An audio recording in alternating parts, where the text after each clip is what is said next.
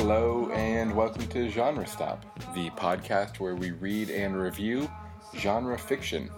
You're here with Bree, a lover of all things fantastical, and Scott, a skeptic of all things speculative. Spec scamp, as I like to call it. No. No. Today, we're going to talk about a book called The Old Assassin's Apprentice. It's a dying apprenticeship these days. it's by Robin Hobb.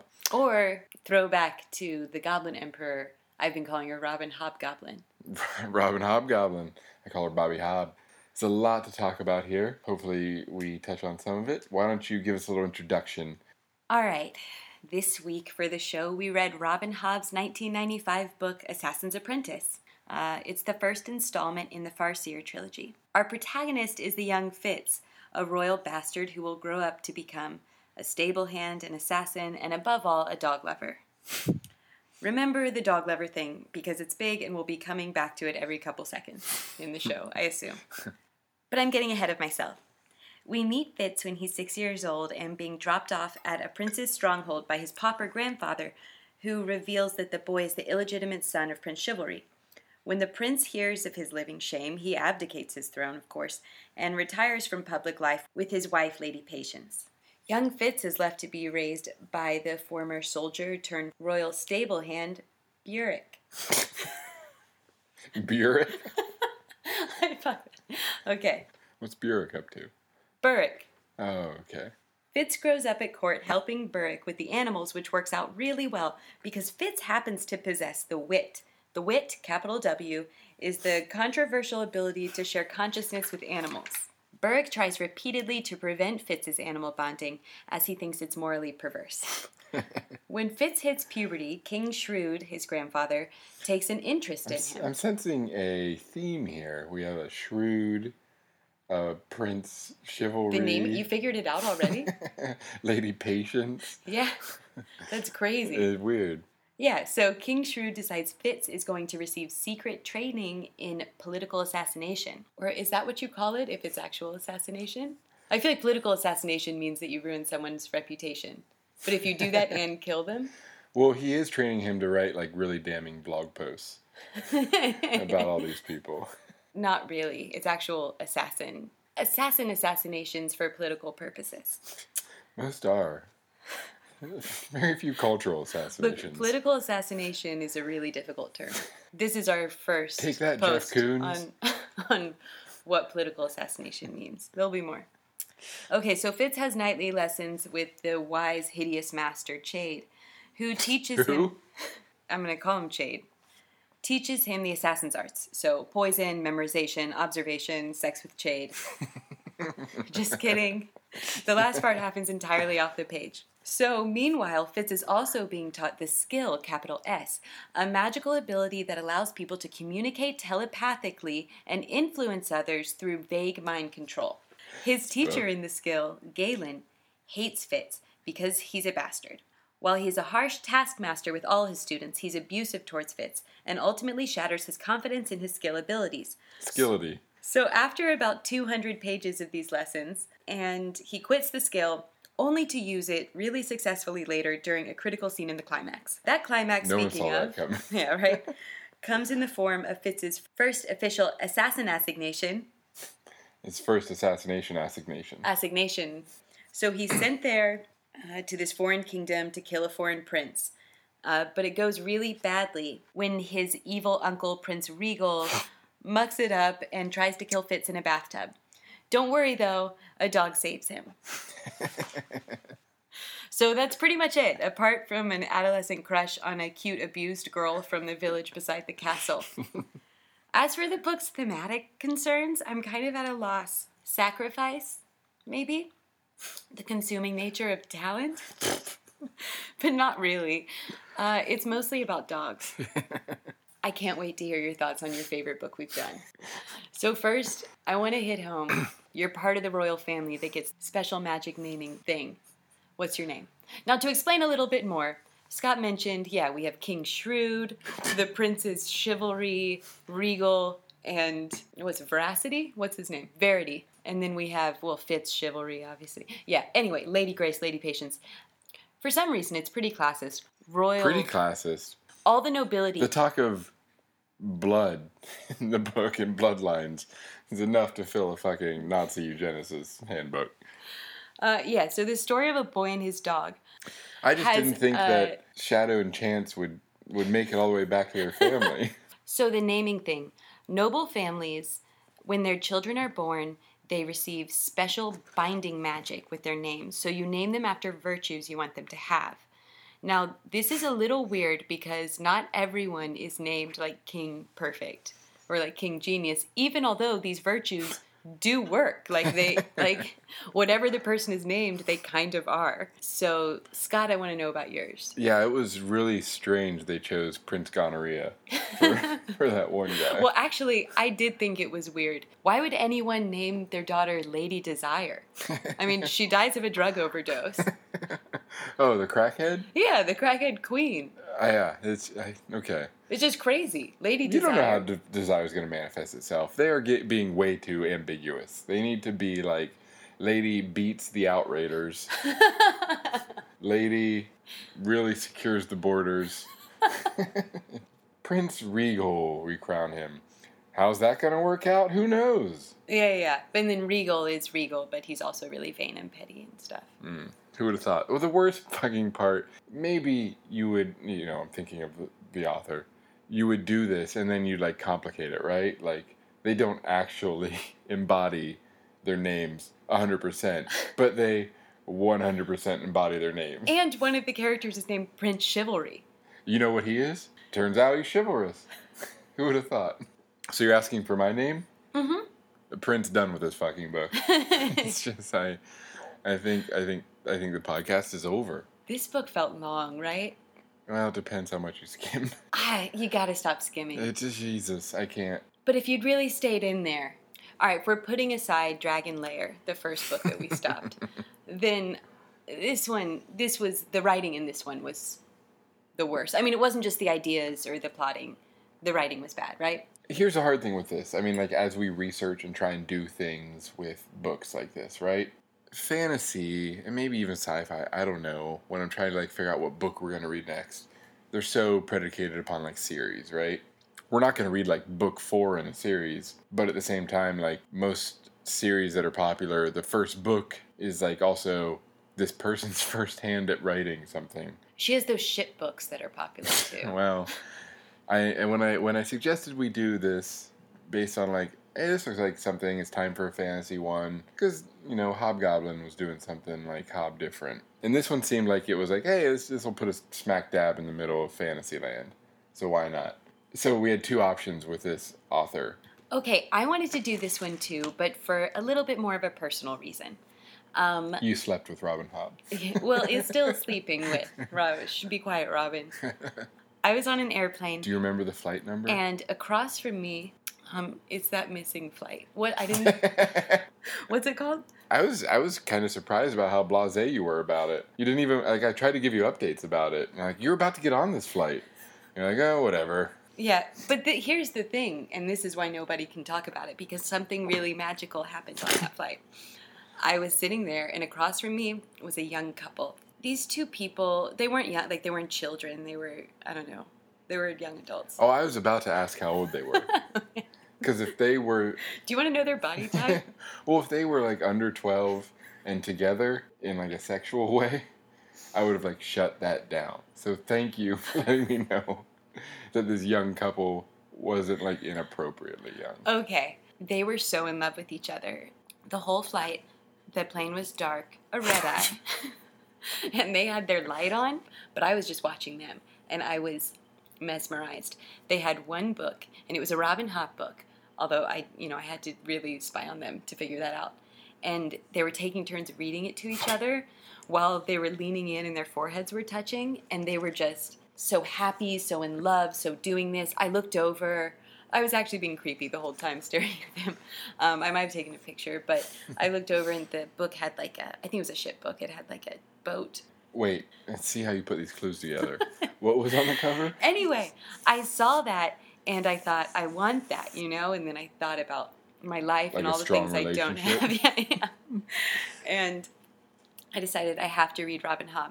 But now, after finishing this, I feel like they're not as trustworthy as their like earth tone clothing and Wiccan jewelry made them seem to me. Because this book was, I thought, pretty bad. it's funny to think of them reading passages to each other. Was one of the passages this one, which which I flagged as the representative? Well, it's the representative dog passage. So Is this page 219? oh, so close, two twenty two. It might have been a lot. I think I marked this one too. Okay. Well, I thought I should just read this to give a sense of the writing. We could talk about the writing a little bit more after this because I have, I think there are actually like narrative and structural issues that so, we could too. talk about Yeah. as well. Yeah, I feel kind of bad. Maybe I'll. T- there was one line that I actually really liked. I might as well say this before I read a whole paragraph about dogs. It was about when it got cold, and it said, "Winter had harvested us and stored us in the great hall." I liked it. Yeah, that's all right. I liked like three lines. One, well, I liked the phrase "a parasol of shark skin" that the fool apparently was found in. I also liked a line that said, "I memorized it, so I'll know it for the rest of my life." It was a perfect example of good food abused in the name of good cooking, and I liked the food abuse internal rhyme. Mm-hmm.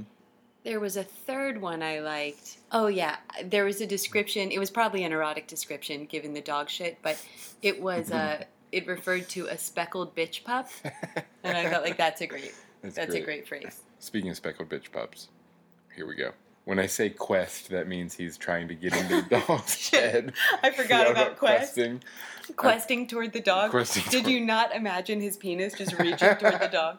It's so true. Okay. My instinctive response to his high pitched yeet yeet yeet had, had been to quest out to him with calm. His mother, the his is here is referring to a dog. His mother had sensed my contact and approved. She settled back into her basket with a white pup with blithe unconcern. The puppy looked up at me and met my eyes directly.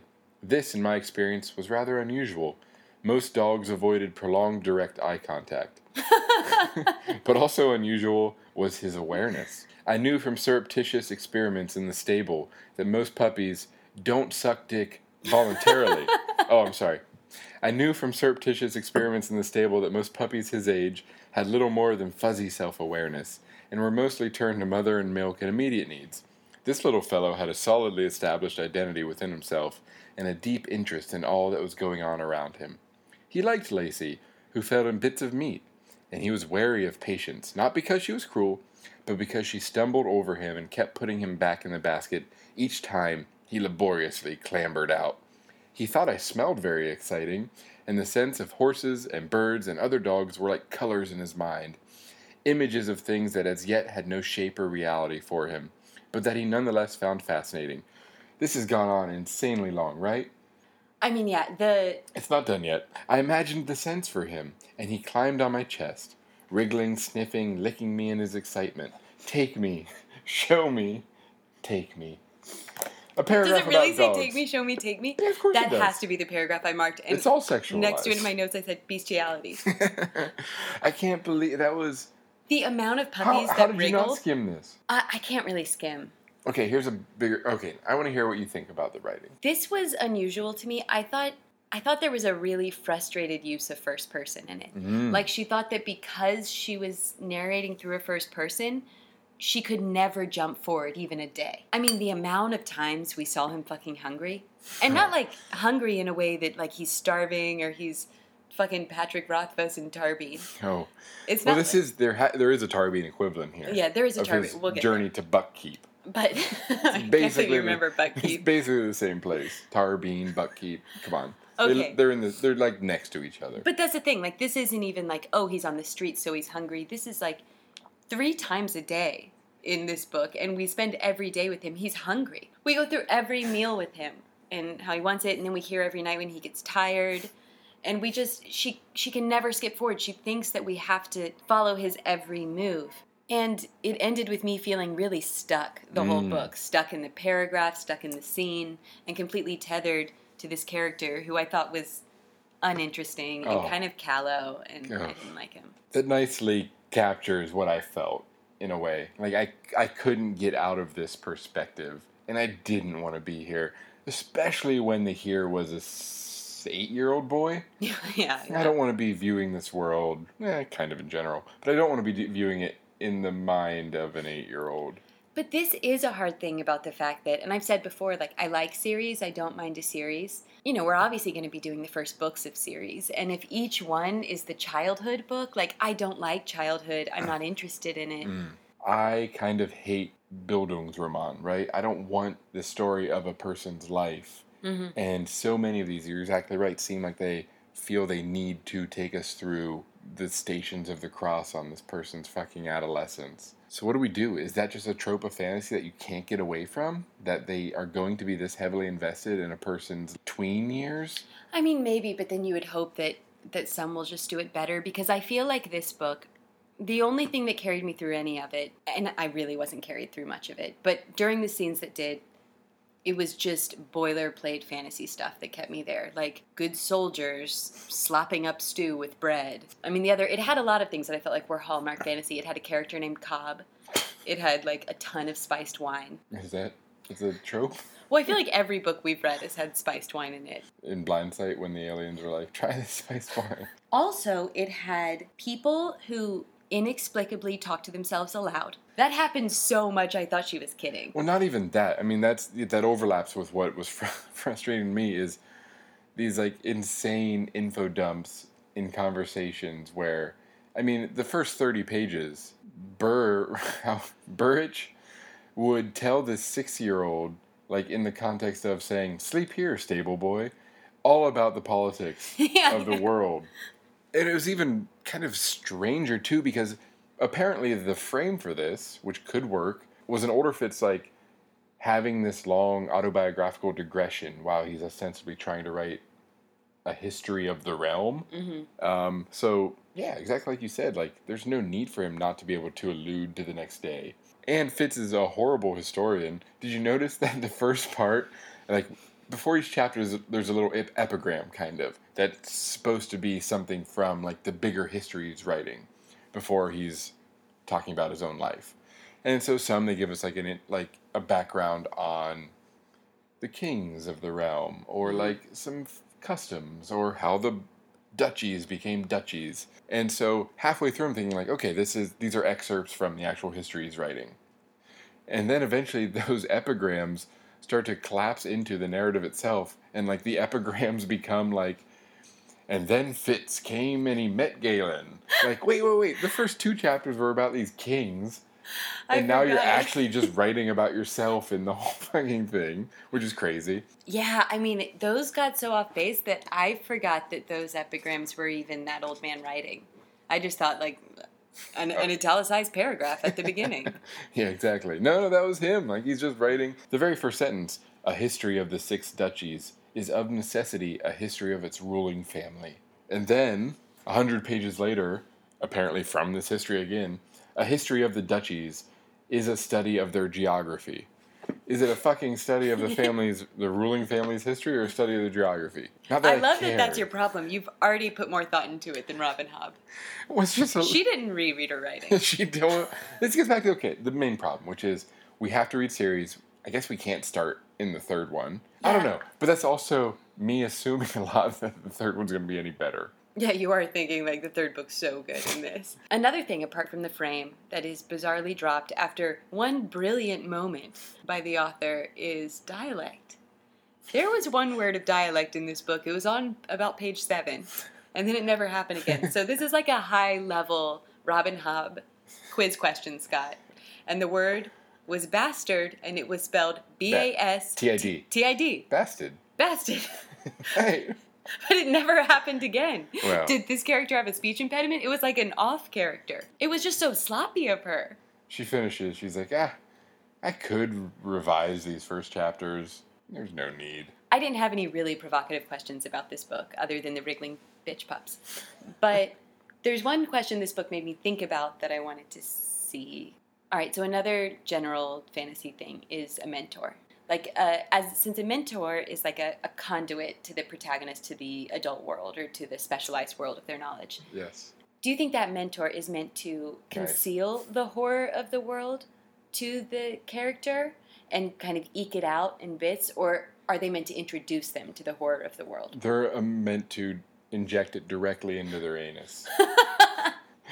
he had a variety of competing pederast mentors. No, because here's what I was thinking. Like, this book, even with Chade, who was teaching him how to kill people, there was this constant babying. And it, That's so funny. I wrote down exactly at one point. Wait, did Chade just rock him like a child? it was crazy. And it just happened the whole time. And then the other mentor wasn't really, he wasn't even teaching him, he was attacking him. So, So the the mentor manatee relationship is okay, I know it's silly, difficult. but it did make me want.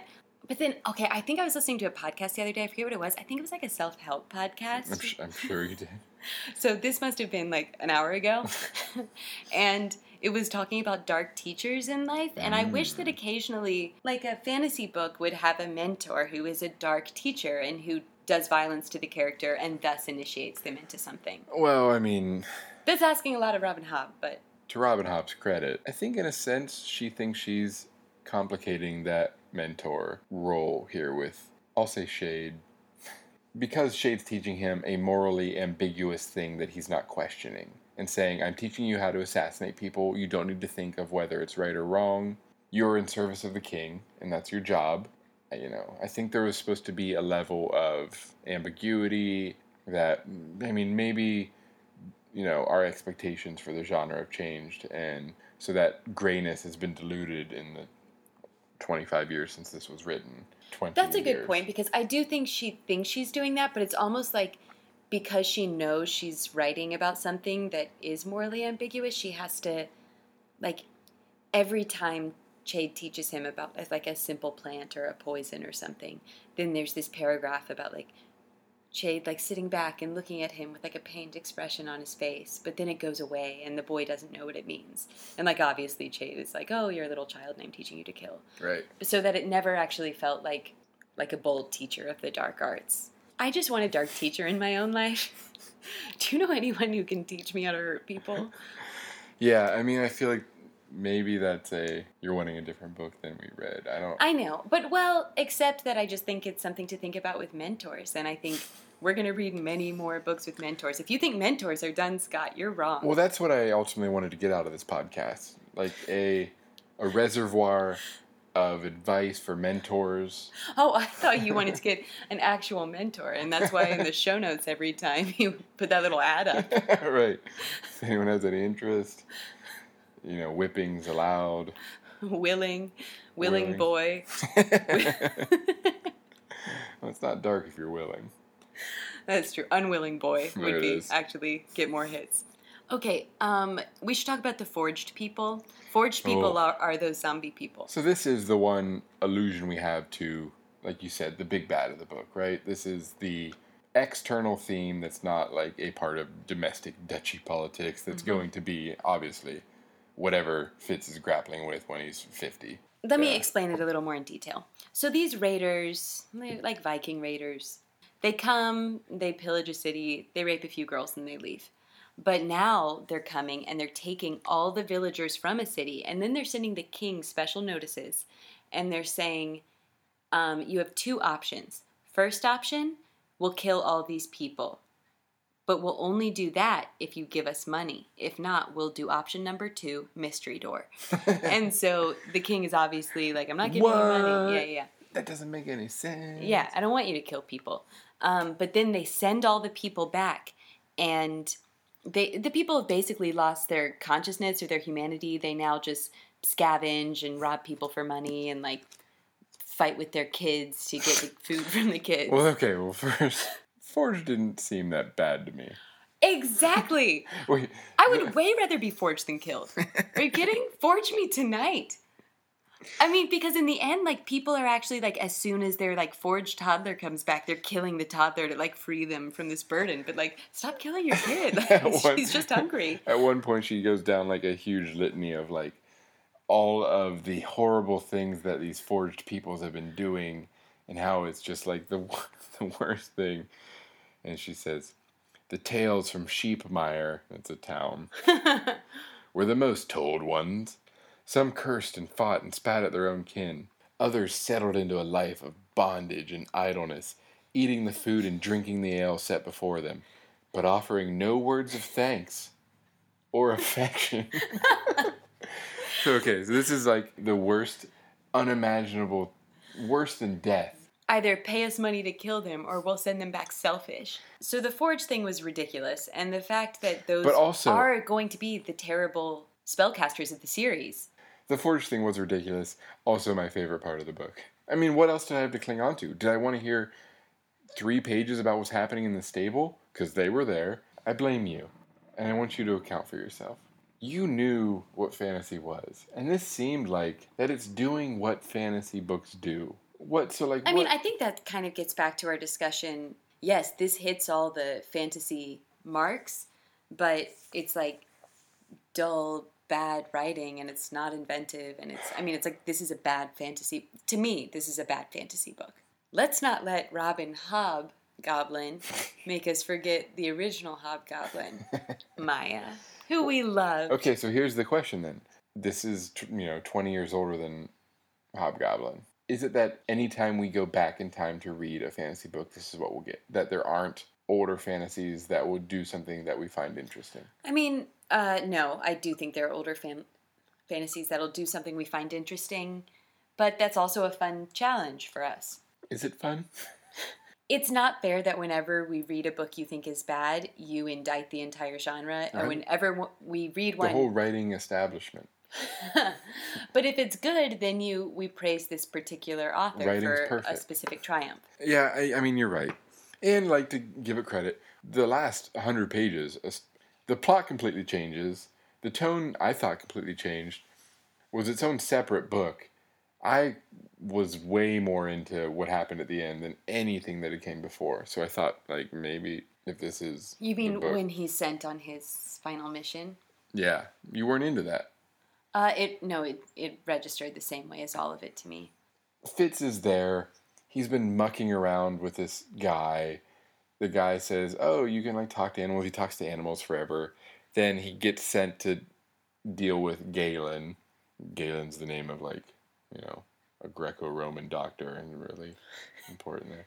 Galen, who hates him for being a bastard. A hundred pages of like getting abused, going on this mission, and then he fails. But then the next thing's like, okay, now go do this assassination. Those are very separate to me. And then he goes and like I, I thought there was a little bounce in that. Like you got you know the kind of whatever intrigue was happening there. At least I was more interested in it. Maybe just because it was. Is it just because that was like an adult adventure? I hate picaresque stuff anyway. But Yeah. even that was more interesting. I mean, it probably was that he is like 14 by that time. So anyway, yeah, the ending segment.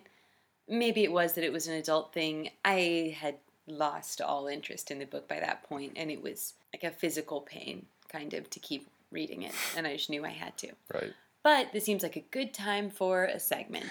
Segment sound. Segment sound. World time. Uh, would you want to live here, Scott? Yeah. the funniest answer. Definitely. That's just a yes. Ride in on my camel butt keep. Head on to the stable. Okay, so it's a sure no. Stab Right? Fitz in the face before he could write this history later in his life. Yeah, Did you know? I bet you didn't know about Fitz as like a term for bastard. I, I did know. You did? What did you know about it? Fitzwilliam. What about Fitzwilliam? It means like bastard of William. Smart one. Mr. Huber in 10th grade taught me right after he taught me about bartering. And before he taught you, Do you know that barter is Is just this where you got your dark mentor from? I know. It's like template that no one's ever been able to match. I think he died of AIDS. He either died of AIDS, a wonderful man who had us watch the entire Pride and Prejudice BBC miniseries in class, Or he moved to Alabama. or it was a vicious rumor spread about a month after I graduated. By Teddy. You always hated Mr. Huber. Probably for giving you AIDS. I, there actually was someone named Teddy in my class, so it's weird that you say that. Are you serious? Yeah. Can you link to my high school graduation picture? I'll put it in the show notes. I like how this episode we're bringing up show notes. Bree's the one staring at Mr. Huber. Okay, I wouldn't want to live in this world because it's so boring and doesn't even matter. And I guess, all right, the magic is the wit and the skill. So we should talk about what you think about the magic because for me, kind of like your shit at the end, I um I think you should apologize to our listeners for your foul, foul mouth these last couple. I'm still episodes. reeling from Agyar. I Oof. listen to some of Agyar and I really got away with myself. For me, I guess for moments of it, descriptions of the skill and not the wit because the wit Again, to differentiate for people, wit is the one where someone can go in a dog's head. yeah. And skill is what you can make. You can like implant impressions in people's head about and what to just yeah and communicate so for a lot of it descriptions of the skill were my favorite part just because it was such a relief from the terrible historical fiction i was reading. Mm. that i just needed something magic but the skill actually turned out to be the stupidest thing ever because all the skill did in the climax was do exactly what a telephone would do like all the characters were about to die they just had to get this one piece of information to prince verity and I mean, really, it seemed so anxiety inducing, but then I was like, wait, he's really just trying to call him and say, like, hey, like, Regal misrepresented himself. And that was it. And that was the whole thing. Do you remember when the dog saved him at the end? the dog saved his life a couple. No, that was the last line of the book. Because we knew that he was saved. We thought he was drowning when last we met him, and then all of a sudden we're back and everything's good. Oh, yeah. And the last line of the book was like, and I remember it was Nosy, the very sexual name of one dog. Smithy. No, it was Nosy. oh, yeah. Remember, he finds out that Nosy was alive, and Oh. Burrich, Burrich, Burrich. How Would many dogs does Robin Hobb have? Oh my God! Or maybe you jumped all over me in Agyar for projecting from the writing onto the author, but I couldn't resist it here again. Fitz is just about to meet Lady Patience, the coolest girl in all the land. I was about to say, Lady Patience is pretty cool. Pretty cool. Well, he's meeting her, and Lady Patience deigns to talk to him about her cool tats. she does have tattoos. Wait, wait. Here's do you, do you know what kind of do you remember what kind of tattoo she has? I remember being like feeling like I wanted her to like me. well, but without the least qualm, Lady Patience let me observe, and finally assist with, the slow pricking of dye into her own ankle and calf that became before my eyes a coiled garland of flowers. a big, big flower ankle tattoo. Robin Hobb so has a flower tattoo around her ankles and It's roses. That's a good point. I will say Lady Patience was the one bright spot of the book for me. She was an eccentric, fragile botanist tattoo artist who like was weird and scattered and seemed really sexy. And the tattooing thing, now that I think of it, the reason it was so out of place, you're totally right, is because Robin Hobb had just gotten her second tattoo. but it at least surprised me into thinking like, okay, this isn't a hundred percent a medieval world Right, right. or like the noble women are tattooing themselves. What's uh, what's up with these like the nineties isn't that far isn't that far away. What's up with this weird classist and or like royalist obsession in this? I mean, this verges on actually like eugen. Like, I think the implication is, well, apart from the names we have, only you know the royal bloodline can get these names. Maintaining that royal bloodline is really important here. A lot of times there's talk of blood, you know, like oh, you have the skill, it goes with the blood. The wit and skill are actually something like is predominantly a royal trait. I agree, except I mean, she would say even the def- or not she. I don't know. Maybe she wouldn't say anything. Does she have a tongue? I don't even know her. But That's why she took to writing so much. I think that that's funny. The defenses in the book for that, but this in itself is like patronizing and terrible. But that again and again until like it made me shudder whenever it happened. The innate goodness and simple intelligence of the common man was stated every time he was in the kitchen with the soldiers. At one point, he says, like, now that I've sat at the table with princes, I see that the best wisdom about the what's going on in the realm is actually had in the kitchen at the soldiers' table. And Molly, his girl, Molly Nosebleed, that is her name. she is obviously supposed to have some kind of stature or poise, and she's common. Right. So, I mean, there are common characters, but at the same time, I agree with you. It does seem like everything special about Fitz is about the fact that he's half royal. Not even half. I don't know if you caught it, but like, I mean, this goes back to that strange like inability to let his mom be a fucking peasant when he's talking with someone about like his paternity. I mean, again, this makes this makes the Goblin Emperor's really subtle imp- like allusions to an industrial world and like lower class discontent that much more skillful. Burrich is talking to him about his mom, and he says, Well, I doubt very much that your father would have actually laid down beside a woman that was a scrub. Without some fineness, some spirit, some sign of spirit or intelligence, he wouldn't have. He could not have. Wait, what year is this? Had Scrub come out yet? Well, Prince Chivalry wanted no scrub. I can't do it. yeah. Like, they can't even make his mom an actual, like, just milkmaid, right? Like, she's got to have something deeper to her Well, there. yeah, and that's that whole reveal ugh, that chivalry actually didn't like abandon him and decide never to see him, but that chivalry was the most chivalrous person on the face of the planet and had decided not to see him because he thought it would endanger his life to see him. So chivalry obviously wouldn't have laid with any scrub. Chivalry would have been with like the I don't know tribal princess or whatever. She was. I'm he's sure she like, was that's- a hill god. He's like, she's the kind that can't get no love from me. Hanging out the passenger side of her best friend's carriage. Be honest. Did you just remember the lyrics to Scrub? They never Like- went away. no, I think you wanted to remember it a second ago, and you didn't hear what I just said, and in your mind you're like, "There's a scrub." That class element's just strange. I, I guess I know it's a trope here. It's also because it's trying to resemble like a medieval world and whatever royalty is important to people. Like done at its dumbest, done at its dumbest. The whole appeal of like, and then you find out you're a queen, or and then you find out you're a princess, or he finds out he's like a royal bastard. At the dumbest, that's and then you find out that like your blood is special and not you know like Maia, and then you find out that like you have like complex responsibilities that will change your person. Wisdom Bridge. Don't bring well, the one moment, the one bad note. All right, well maybe we should move on to cringe factor. Cringe cringe land. Before we do that, I wanted to bring up one thing. About 9 million pages into the book, when it was finally revealed that Verity, Prince Verity, was 33 years old, were you like, what the fuck? Which one's Verity?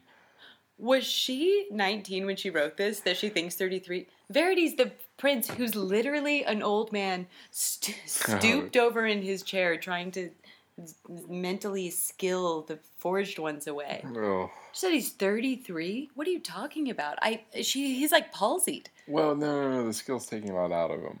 Not that much. Oh, these this whole I've skilled before. The cringe factor for this is a little hard for me because because I had two different copies of this book. Mm. One copy was I think the copy you have as well. You can discuss that copy. For me, the cringe factor on that copy is a 5. So why don't you go ahead and describe that one? the cover. It's like a Rothko painting, geometric shapes. Just kidding. It says Assassin's Apprentice. Tough enough. Although this might be a, re- a recurring segment. Bree likes to, you know, just to make her point, say these are just allusions to like ambiance of the book. No, this one's very clearly three characters from the book. It had Um, a, pe- a pederast, a young boy, and a dog. It's Chade holding a candle that's gone out, a boy kneeling at his feet. Leaning into his groin. Don't obviously being words. pushed into his groin, and the boy's like petting Shadow from Homeward Bound. Also, I mean, like this is so obviously these people from the book. Remember, there's like a weasel. There's a weasel in this dude's like It's a in the ferret. Pederast studio. Yeah, yeah. I don't know. It is, and it is like a a squirming penis symbol throughout all of their interactions. This is true. Do you remember Um, how heartsick he is when Chade is mad at him? He can't get out of bed. Whatever. Okay, that's oh yeah, yeah. thing. Well, th- th- okay. Here's the thing. We are we're talking about little weird things, ticks in the writing, and even by talking about the plot in a way, we're giving it. It's not to be mean, but too much credit because this thing is held together on some very, very frayed threads, narratively, structurally. It's it's it's it seemed like kind of a mess. There's not even in like the abstract world of just like thinking about shit maybe this forged stuff sounds interesting, but it's not. Just like you'll notice little things reading it, it. So many times it just drove me crazy. Four pages about like what this might mean at the very beginning that chivalry has a bastard for like the succession, and then a line at the end like, and then chivalry abdicated. Whatever, who cares? All of this info dumping in in the context of conversations. The plot itself isn't laid out logically or consistently. Like I said, this might No, I agree. I think it was plotting and dull and didn't have one moment of like clarity or teeth or anything that like pushed me into like a vision of what's happening in this right now. Okay, so for this cover, I'm actually not as upset about this cover as you are. I'm giving it a four out of five instead of a five out I, of five. I actually, now that I think of it, I am going to give it a four out of five because the five out of five books, and I'm sure we'll read some, but they are ones that try to be a little better than this and fail. Mm, yeah. This one is obviously humiliating. Four out of five. The other uh, copy that I have of this, I got from the library, and it's a little better in that it's just a picture of a ship, and there are two little figures Why in the are corner. there ships on this? Uh, that doesn't matter. The point is, like, I'll take a ship for the cover of any book. So that one I would actually put at like a a two because it, it still says Assassin's Apprentice, so I can't give it a one. So it's it fluctuates between four and two depending on your cover. So run out to the bookstore and get Robin Hobb's Assassin's Apprentice. We have to do uh, move on to our ratings. How many forged villagers do you give this? I give this book three forged villagers. Three. uh, because I finished this book about two weeks ago. I haven't thought about it once since. When I we finish this, I'm never gonna think about it again, except every time I see a dog. What accounts for those girl for that couple on the plane? I mean, they're strangers, so like I don't even know what they're into. You felt pretty into them though. I mean, you felt like you thought you'd made a connection. I mean, I guess I have to say that maybe this ship series of hers, which I've heard is good, maybe it's different. I don't agree, but I think what accounts for them is that sometimes people love each other, and it doesn't mean that they have good taste in fantasy books. I disagree. It just means No that they love each other. You didn't see this girl. She had boobs. How many Carris seeds did you give this book? What's is that? Carris is that the crazy drug of this book. that- okay. What Lady Desire was all desired out on. Fucking Carris out all the time. This this book I had trouble with. I think ultimately that I still don't know how to read these books. A lot of that might have to do with This the is what I was saying earlier, tone. though. Unless you like them, and then you know how to read No, them. no, no, no. Because I think even in the book that we liked, there was a Bildungsroman aspect to. Books. We liked. No, no, no, no, no. I'm saying to Hobgoblin. Okay, yeah. And you're you're collapsing sci-fi and fantasy in a way that I don't think works. Like the way that our podcast does. right. Well, I'm saying yes, exactly. Um, or their tropes aren't similar Okay, that's a good point. narratively. But even in like good fantasy, right, or whatever, like that we've read that we liked, you know, like here's a kid, here's his family. So anyway, the, what's difficult to me is that I'm sometimes thrown out of sorts by this mishmash of theme and my expectations and what it means to me. You know, without it coming out and saying it, I read this and think 80% of the time, this is a YA book, right? Just because it's like, it's my own fault. This is dealing with an eight year old, meaning it's YA. or like its themes, it's obviously like this mentor stuff. But then it talks about like, you know, like, oh, here's here's the crackhead queen or assassination, whatever that. And I have a hard time reconciling the supposedly dark bits with what I think is like in presentation and writing very much like this is a book that 10 year olds are going to read. We both liked Hobgoblin. A strong vein of not mine, but your argument in that whole thing was, is this YA? So that's my whole point. Is that even in the books we like, there's still something that says YA to me that I can't get away from. So I give this I give this to Hobgoblins. All right, so that's our show. He gave it a two, I gave it a three. To be honest, I think he would have given it a three too, but he wanted to be lower than me, bizarrely. Tune in next week when we read A Stranger in Olondria by Sofia Samatar. Samatar, More like Scimitar. but more like scimitar. Centaur, Oh, uh, race car. minotaur, tar, the substance. La Brea Tar Pits. What? La Brea Tar Pits? Dinosaur Bones, LA. Jurassic Park,